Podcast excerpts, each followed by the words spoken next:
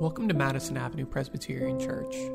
We hope this message encourages you and inspires you to serve God and your neighbor. If you want to learn more about our ministry, head over to mapc.com. If you're looking for a community where you can deepen your faith, we invite you to join us every Sunday at 10:30 online or in person.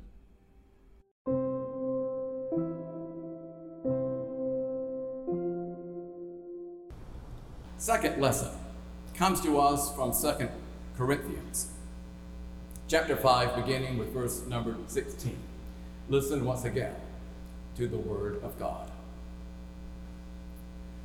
From now on, therefore, we regard no one from a human point of view. Even though we once knew Christ from a human point of view, we know him no longer in that way. So if anyone is in Christ, there is a new creation. Everything old has passed away. See, everything has become new. All this is from God, who reconciled us to himself through Christ and has given us the ministry of reconciliation. That is, in Christ, God was reconciling the world to himself, not counting their trespasses against them, and entrusting the message of reconciliation to us. So we are ambassadors for Christ. Since God is making his appeal through us, we entreat you on behalf of Christ, be reconciled to God. For our sake, he made him to be sin who knew no sin, so that in him we might become the righteousness of God. This is the word of the Lord. Thanks be to God. Hmm. Do you hear your phone ringing? In the early days of the church, Christians sometimes needed to disguise their communication with other believers.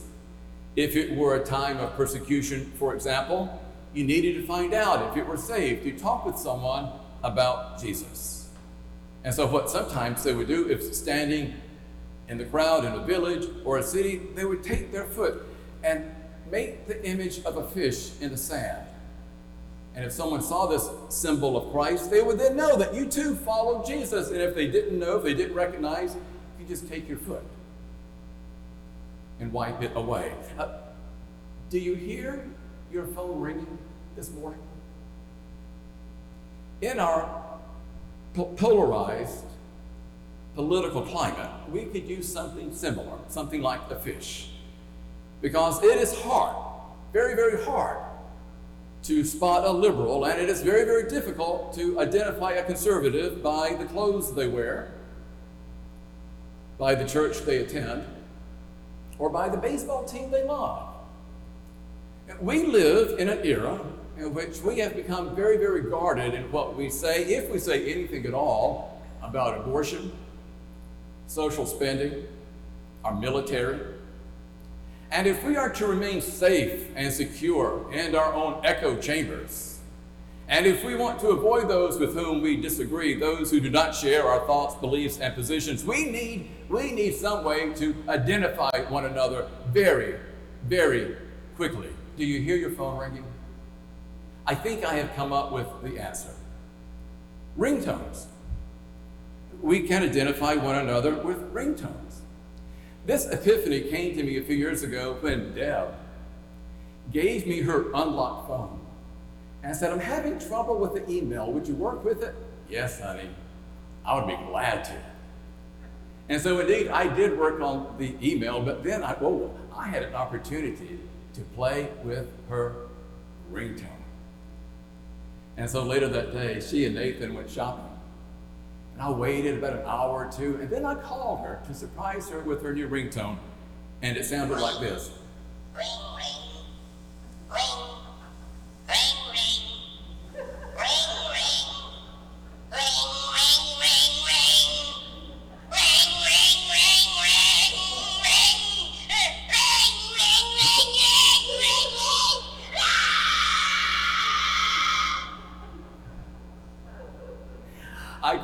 She was in a dressing room. Would you believe that it got her attention? It did.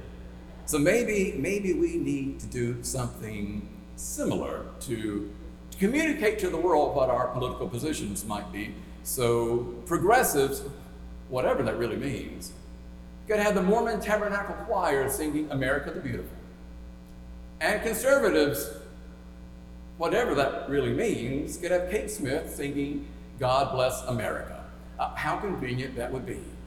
Then we would know, we? we would know right off the bat uh, who was with us and who was against us, whom we can trust and whom we cannot trust, uh, who is informed and who is just plain ignorant. Progressive and conservative, left and right, these labels give us a simple yet effective means of quickly classifying one another. After all, we have become a nation that delights in denigrating and humiliating those who have a different opinion than our own. It feels good.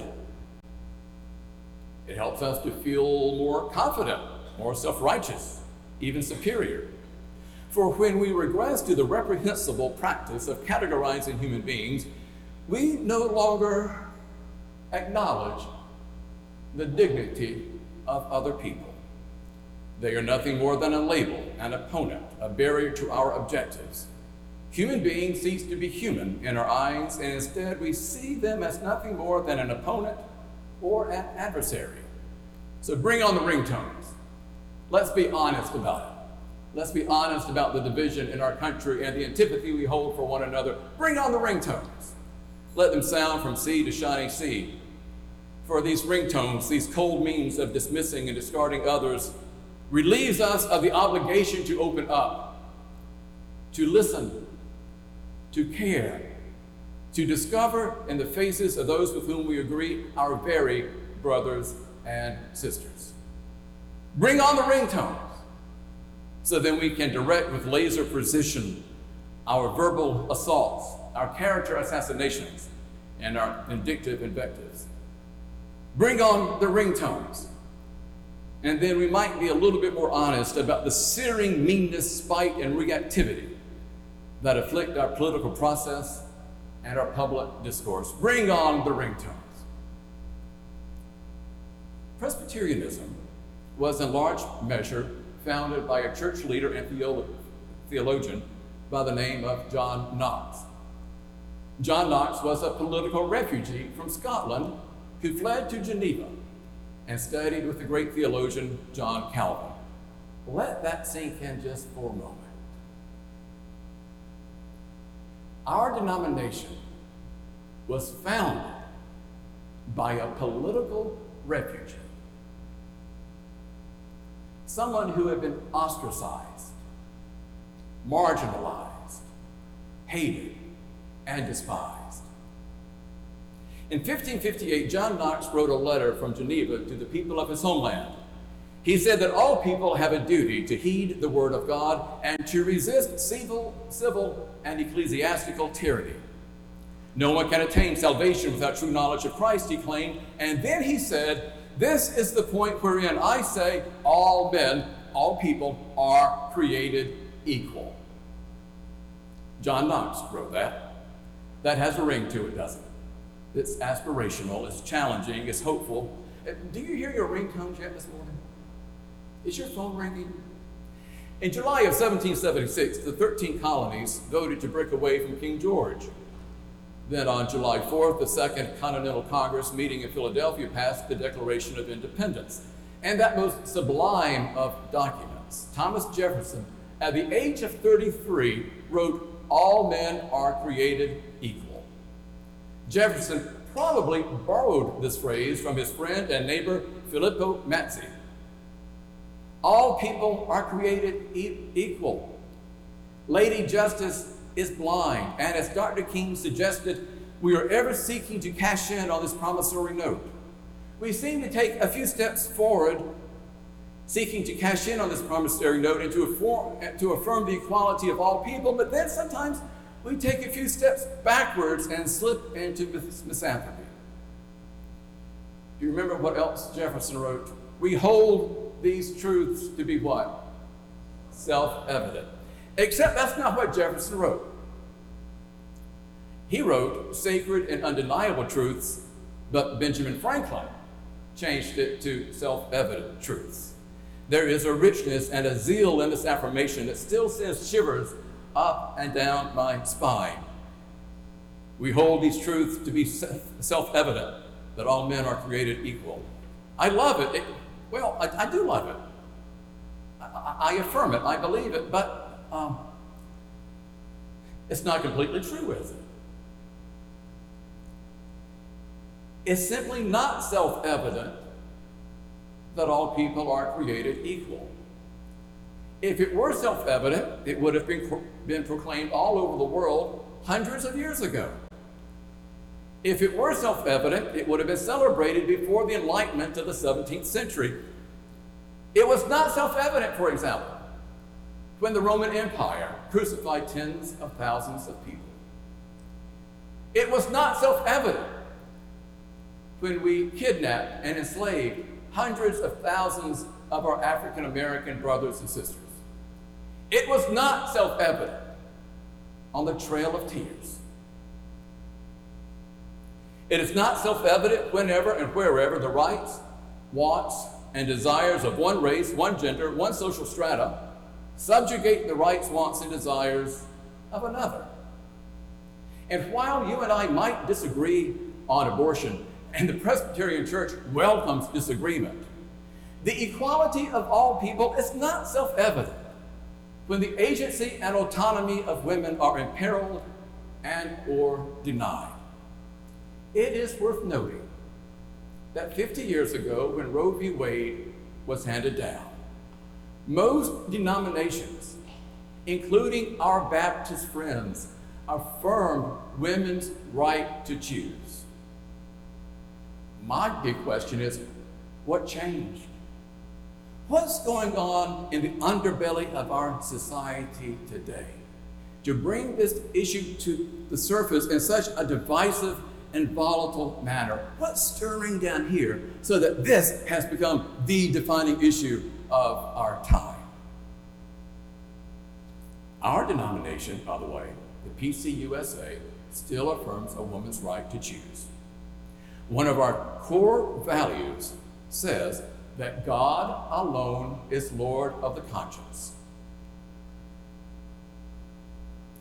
And while we acknowledge that abortion might be better left to be a last resort, a last option, we also acknowledge that this is a fraught issue marked by pain, ambiguity, hostility, suspicion, and fear. In the end, we Presbyterians, even though Presbyterians still disagree with one another as a denomination, we continue to affirm and embrace the autonomy and agency of women, and we trust them in conversations with their families, their churches, and their healthcare providers to make their medical decisions. Do you hear your phone ringing? I do. What then is our calling as the Church of Jesus Christ in a society in which brother is pitted against brother and sister against sister? What is our vocation? What does God want us to do? In our scripture reading this morning, the Apostle Paul gives us a clue. He says, We no longer regard people from a human point of view. That is, we will no longer use the categories of left and right and conservative and liberal to identify people. That's what the world does. We are called to a different standard. The world will label one another. The world will denigrate one another based on their political belief, but as followers of Jesus Christ, we believe that we will no longer view people from a human point of, point of view. Even though we once regarded Christ from a human point of view, we regard him that way no longer. Paul affirms that in Christ there is a new creation. The old has passed away and a new has come. All of this is from God who is reconciling the world to himself and has entrusted to us. Paul says this twice in this passage, who entrusted to us the message of reconciliation. Paul wants us to remember who we are. Do you remember the word that he used to describe our identity? Ambassadors. We are ambassadors for Christ. This is our, our, our, identity. This is our challenge, and this is our calling. Do you hear your phone ringing? I do. For God is calling you to be the very kind of messenger in our world that the world so desperately needs to hear. We already have more than enough friends and neighbors and pundits and politicians who feed us a steady diet of fear and anger and suspicion. We have more than enough who pervert their pedestals and positions to divide, humiliate, demean, marginalize, and ostracize. But ambassadors? Ambassadors of Christ? Those who would refute the world when the world wants to label and demean and denigrate one another. Ambassadors the world needs. Ambassadors who are willing to sit down with people who have a different opinion, different position, different perspective, and listen. And even in the midst of disagreement, to affirm the humanity and be brothers and sisters in Christ. This is what the world needs. Do you hear your phone ringing? God is calling you to be an ambassador here, now, in this context. Christ is calling you to be an ambassador who will celebrate the full humanity of every woman and man. Do you hear your phone ringing? You are called to be an ambassador, to hold one another accountable when we denigrate someone. Do you hear your phone ringing? You are ambassadors who challenge us to banish labels and hateful rhetoric from our vocabulary. Do you hear your phone ringing? You are the ambassadors who will point the world beyond the darkness of fear and suspicion to behold the shining brilliance of Christ's truth and love. Do you hear your phone ringing? Christ is calling you. Christ is calling his church to bear witness to truth and love in a world that is broken and torn apart by hate and spite. Do you hear your phone ringing? Do you hear Christ at this table, inviting us to sit with one another and saying to one of us all over again, Love one another as I have loved you? Do you hear your phone ringing?